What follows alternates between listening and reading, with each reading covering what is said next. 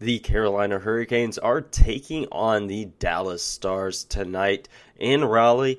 And what do the Hurricanes need to do to come away with the win in this game? Find out in today's crossover edition of Locked On Hurricanes.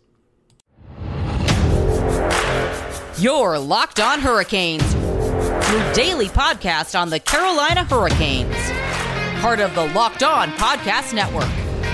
Your team every day.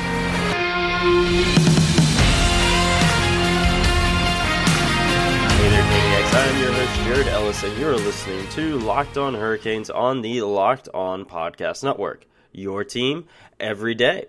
And in today's episode, I am joined by Dane Lewis from Locked On Dallas Stars in this crossover edition of Locked On Hurricanes.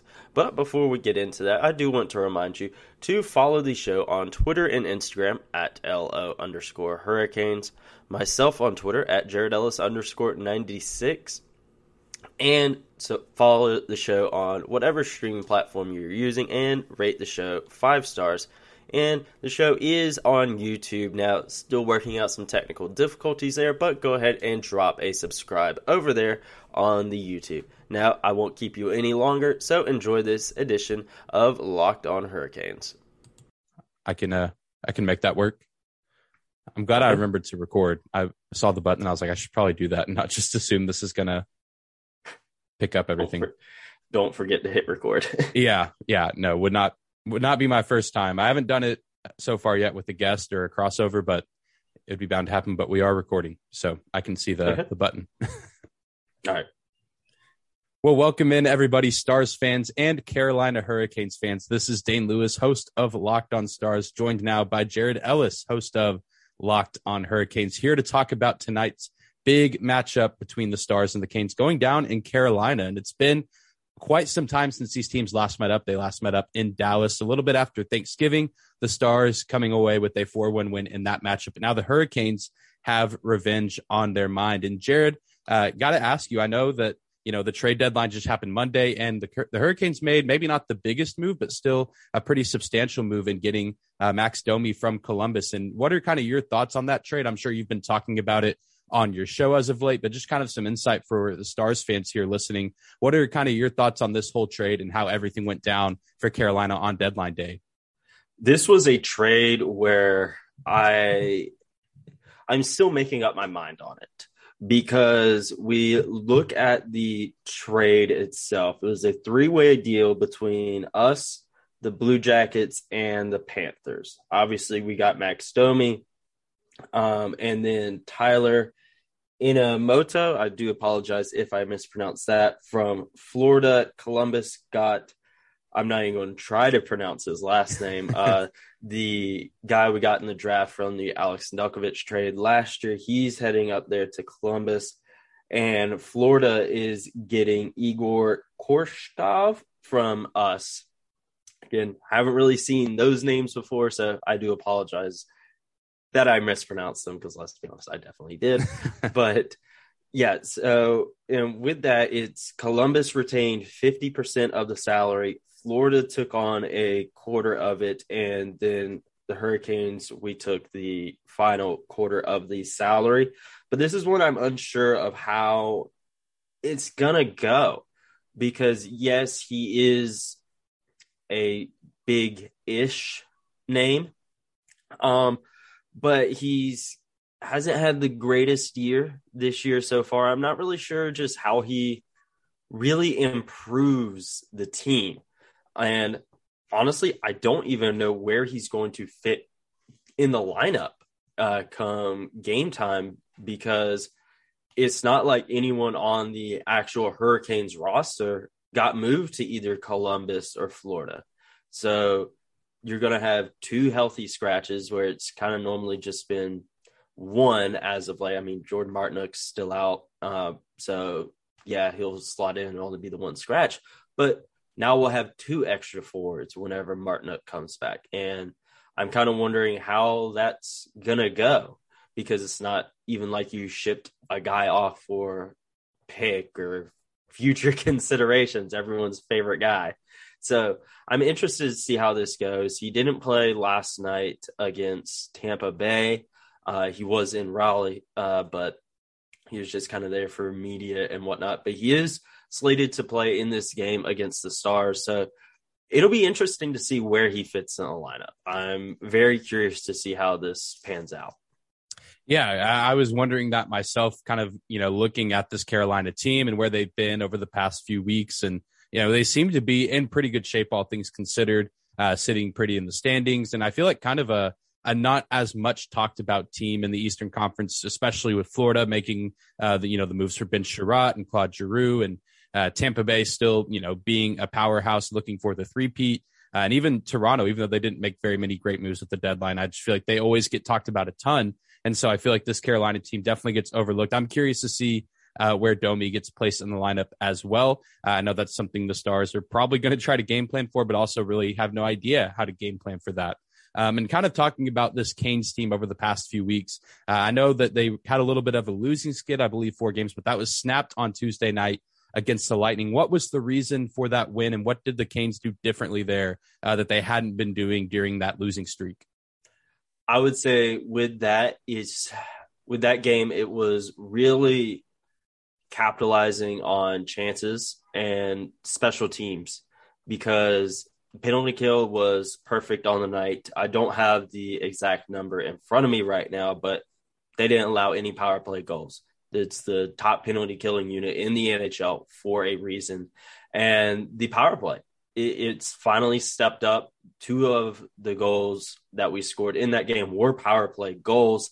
And that snapped a six game skid for the power play where they had been kept off the board. So special teams was really, really big in that game, as well as just capitalizing on chances that we were getting because that had been an issue for us as of late. Uh, we weren't capitalizing on chances and generating them as well, but we were able to do that against Tampa Bay despite Nikita Kucherov trying to uh, start some stuff after the game. But that sounds about right. I, I feel like that's a, a, typical night for for Tampa Bay. Uh, you know, if they can't win, they have to you know at least leave their mark wherever they they play. So they wanted to be a part of the storm surge. yeah, yeah. They, I mean, benches cleared and know everyone meeting at center ice, but yeah, they just want to be a part of the storm surge yeah, it's a unique aspect of you know the home ice advantage for the Hurricanes, and they just don't get to see it that often. So yeah, they they just wanted to to be a part, but. Yeah, very, very interesting stuff from uh, Nikita Kucherov, as always. And uh, you've continued to look deeper into this team. And Frederik Andersen, obviously a guy uh, in you know the crease for the Canes this season, having a really big season. Uh, his best statistical year so far, from what I could find, a 2.06 goals against average and a 928 save percentage. What is he doing at age 32 that's kind of propelled him uh, to this you know this almost next level kind of you know season that he's had? I think it's a few things there with Freddie this year obviously, you know, it's no secret at the when the deal was originally made, back in the offseason. I was unsure about it. We all know just how upset I was that Alex Nedeljkovic was gone. I mean, before we even started this call, you know, uh, took a little picture with my phone or whatever, you know, send to you, you know, messing with you. And Alex Nedeljkovic is still the wallpaper on my computer. um, but I think what's helped him this year is one, he is healthy. I think that's honestly probably the biggest thing is he is healthy. He's not hurt anymore. So I think that's a big thing there. He's healthy. He has a really, really good team in front of him with a really, really good defense. Arguably one of, if not the best defense in the NHL is in front of him. So he wasn't really having that in Toronto. They're a very offensive minded team. They're built for the regular season, not the playoffs. Everyone's really talked about that. But that's helping him as well. And then honestly, just from a mental aspect aspect, he's in Raleigh, North Carolina, not Toronto. So I feel that, you know, like you said earlier, Hurricanes aren't really getting the type of coverage that other teams do. Toronto is arguably the biggest team in the NHL. They get some of, if not the most coverage of all the teams. So you have that spotlight on you.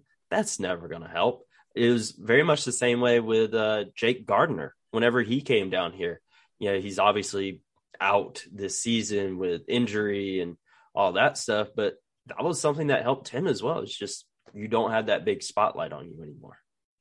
Yeah, and I think the cool part about some of these teams, like in the southern more part of North America, that are emerging, whether it is Florida, Tampa Bay, or Carolina, or even you know Dallas in the Stanley Cup Finals two years ago, uh, it's really unique to see because I mean this is a, a league that you know started up up north in Toronto, one of the original teams, as well as Boston, New York, Chicago. Um, but you know, I, I just think a team like Carolina has been you know up and coming for so long and kind of, you know, just under the radar, a smaller market team. And I feel like Sebastian Aho is also just like a perfect fit there. I think if you plug him into one of these bigger market teams that he's talked about a lot more, uh, but he he really just isn't. I feel like. I mean, I feel like I just don't personally hear a lot about him. I also uh, live in Texas, so I mean, there's no surprise there. But even at the national level, uh, he's having a really really good season, um, and maybe on pace to you know break his points record at 83 back in the 2018-2019 season. Uh, do you think he's able to crack that number? I definitely do, barring any kind of injury or anything like that. Uh, I definitely think he can. I predicted heading into this season that we would see the return of All Star Sebastian Aho.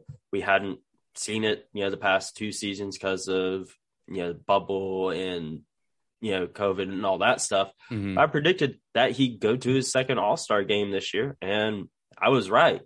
Uh, I fully expected him to just take that next step. You know, prior to the season, he was awarded you know an A to put on the front of his jersey, and he's really taking that next step. One as a leader for the team, and then also on the ice, the guy is absolutely killing it there.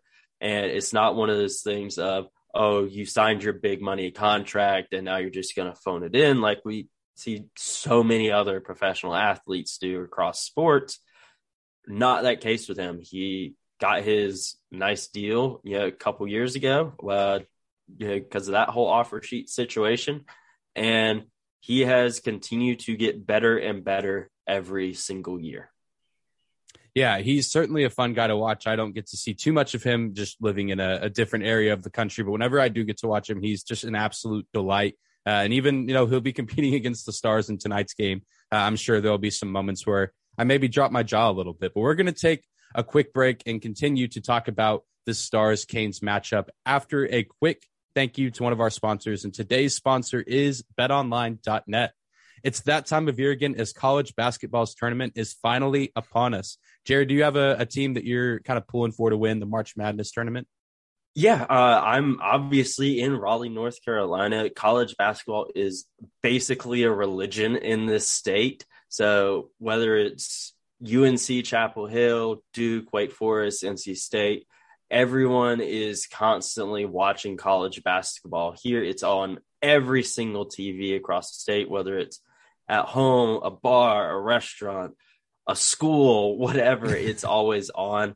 And me personally, I picked Duke this year. NC State isn't in the tournament this year, so I went with Duke. I want Coach K to go out on top. Yeah, it's funny you say that. I'm uh, I grew up in Lubbock where Texas Tech is, and I know that's the next matchup in the Sweet 16 is Texas Tech Duke, and so really excited for that matchup. I know that that team, Blue Devils team, is going to be fired up for Coach K, but Texas Tech also certainly looking to play villain. But Bet Online is the best place to go if you plan on making any bets for the March Madness tournament. From all the latest odds, contests, and player props, betonline.net is the number one source for all your sports betting needs and info. And it's not just basketball. BetOnline is your continued source for all your sports wagering information needs, including live betting and your favorite Vegas casino games. Head to the website today or use your mobile device to learn more about the trends and action. BetOnline.net, where the game starts jumping back into today's crossover episode between Locked On Stars and Locked On Hurricanes, Dane Lewis and Jared Ellis. Now flipping the script. Uh, Jared, the floor is yours, my friend. I'm here to answer any questions you have uh, about the Stars team going into tonight's matchup. Yeah, so very much akin to what you said about the Hurricanes for you. I don't really get to see a whole lot of the Stars. It's really only whenever we tend to play each other. So I know we were kind of speculating a while back whether or not the Hurricanes and Stars would make a trade at the trade deadline for one John Klingberg. there was a lot of speculation on that really going back to the offseason. Mm-hmm. It wasn't just at the deadline or leading up to it, but that didn't happen. Uh, why do you think that is?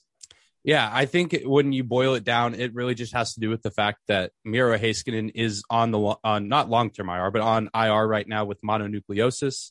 Um, I mean, he's the best defenseman on the team. John Klingberg, easily the second best. Uh, and so, you mean you give up John Klingberg while not having Miro Heiskanen, and that just leaves the defensive core uh, in absolute shambles. And you know, it, I, that's not to say that I don't think we could have gotten a decent return for Klingberg because he's really picked up his play as of the last few weeks with the absence of Miro Heiskanen. And so it's just one of those things that the the timing just wasn't there. I, I imagine once Heiskanen was gone, uh, that the front office was probably you know shutting down any offers that got sent their way and yeah, it, it's kind of a an anticlimactic ending, I guess, for both sides, and makes me a little bit nervous going into the off season because assuming that the Stars and Klingberg don't get something worked out, he could potentially just walk, and the Stars could get nothing for a guy that's what, been one of the better offensive defensemen in the league for the past several years. Yeah, and you actually just speak of offense. Yeah, flipping the script over to your forwards, Joe Pavelski. He's having an awesome year at age 37. Mm-hmm. What is clicking for him this year? Obviously, he's never been a bad player or anything like that, but you see guys get up there in age like he does, they tend to peter off a little bit, but he's showing no signs of slowing down this year and having an amazing year. But like I said, what is it that's clicking for him this year? Yeah, I think part of it is getting paired on the top line with Roope Hintz and Jason Robertson, who are two young, up and coming potential future all stars. And, you know, uh, the sky's the limit with both those players. And so, you know, you mix Pavelski's like veteran instinct and his, you know, hard work and his his dedication to his craft and then the the speed and the agility and athleticism of Robertson and Hintz. I think that plays a factor. Um, and then I, I, tell people all the time. I mean, you you look at other members of Stars Media that are at morning skate uh, or even just normal Stars practice, and they always say the first guy out on the ice is Joe Pavelski, and he's in front of the net working on deflections, rebounds, uh, you name it. so I mean, he's the first guy out on the ice at practice, and he takes care of himself. Uh, but also, you know, even though he's a veteran in this league, and no one would bat an eye or think otherwise if he wanted to take a day off, he just simply does it. I think he finally missed uh, a morning skate on Tuesday on game day. The, the, Stars played the Oilers that night, but then he played the game. He scored a goal. I think he ended up having an assist as well. And, and if I'm not mistaken, that was like the first practice that he just decided to to take a break. Um, and again, I don't think anyone judges him for that because, like you said, he is 37 years old. So I think it's just a mixture of all those things. He continues to want to get better uh, and continues to find ways to improve his game despite his age, and also uh, is playing along a Calder Trophy finalist and uh, one of the best skaters in the NHL in Roope Hintz. Yeah, I know. It, it's crazy to see him just, again, 37 years old and just having a career year. It, it's crazy to think about. Very Tom Brady esque of just not slowing down, really. Yeah. I know a lot of people are probably going to hate that comment, though. not not as but, many rings as Tom Brady, but the same same energy for sure. yeah, yeah, that's yeah. It and you talked about him being first out on the ice, last off. Very reminiscent of someone much younger than him in Andrei Svechnikov. He is always one of, if not the first guy out on practice, and then one of, if not the last off as well. And then there's been many, many times where after a game and you know, after he gets changed out of his uniform, he's right back out there on the ice practicing, mm-hmm. whether it's a win or a loss. And just the same energy there of like never settling. And it's great to see that, you know, both of these guys, you know, at complete opposite ends of their career. Pavelski, probably in the next three, maybe four years, he's calling it.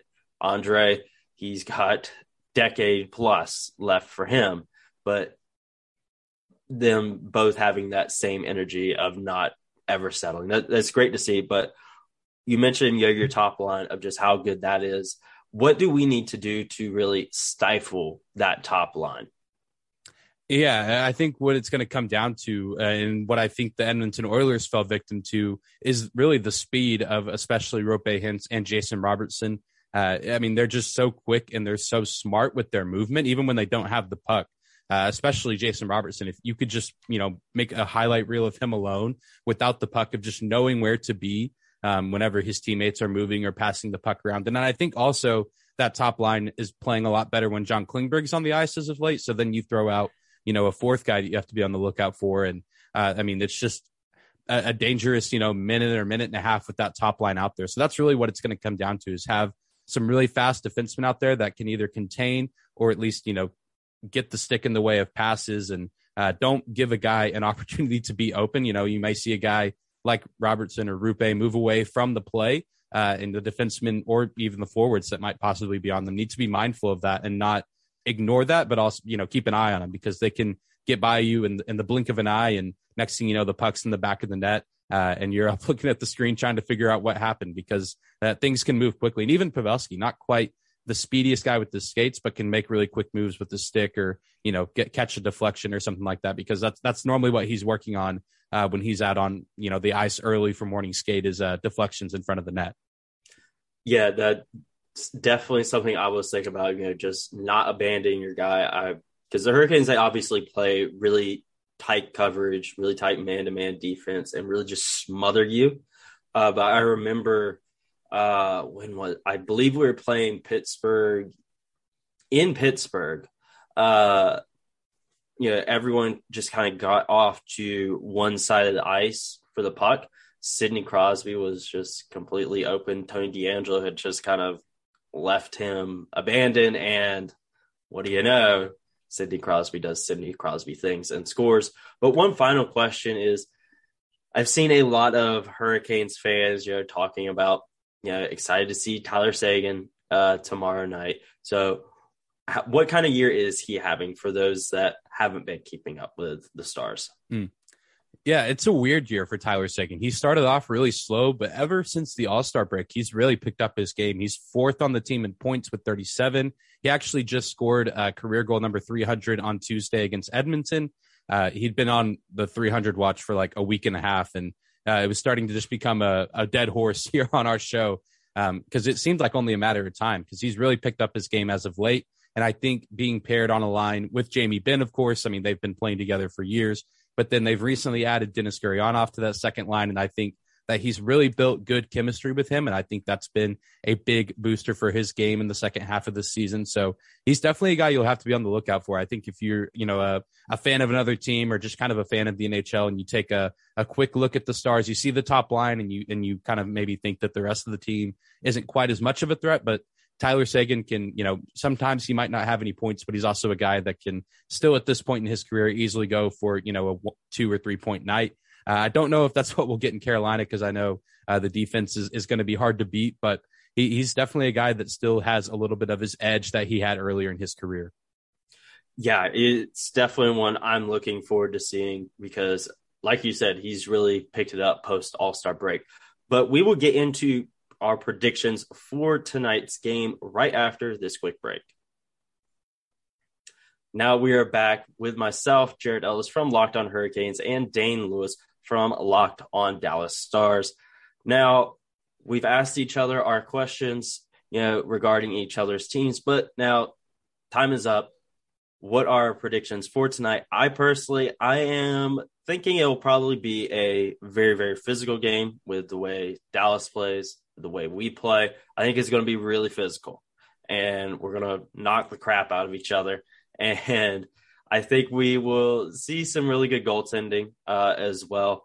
I'm really not sure in terms of a final score. If I remember correctly, the last time we predicted that, we were predicting a low scoring effort, and it was very much not.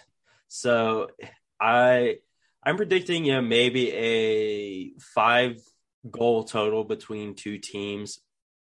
I will definitely go with the Hurricanes for the win tonight, but it's not going to be an easy win. I think they'll probably only win by one goal, maybe two, with yeah, that second goal being an empty netter.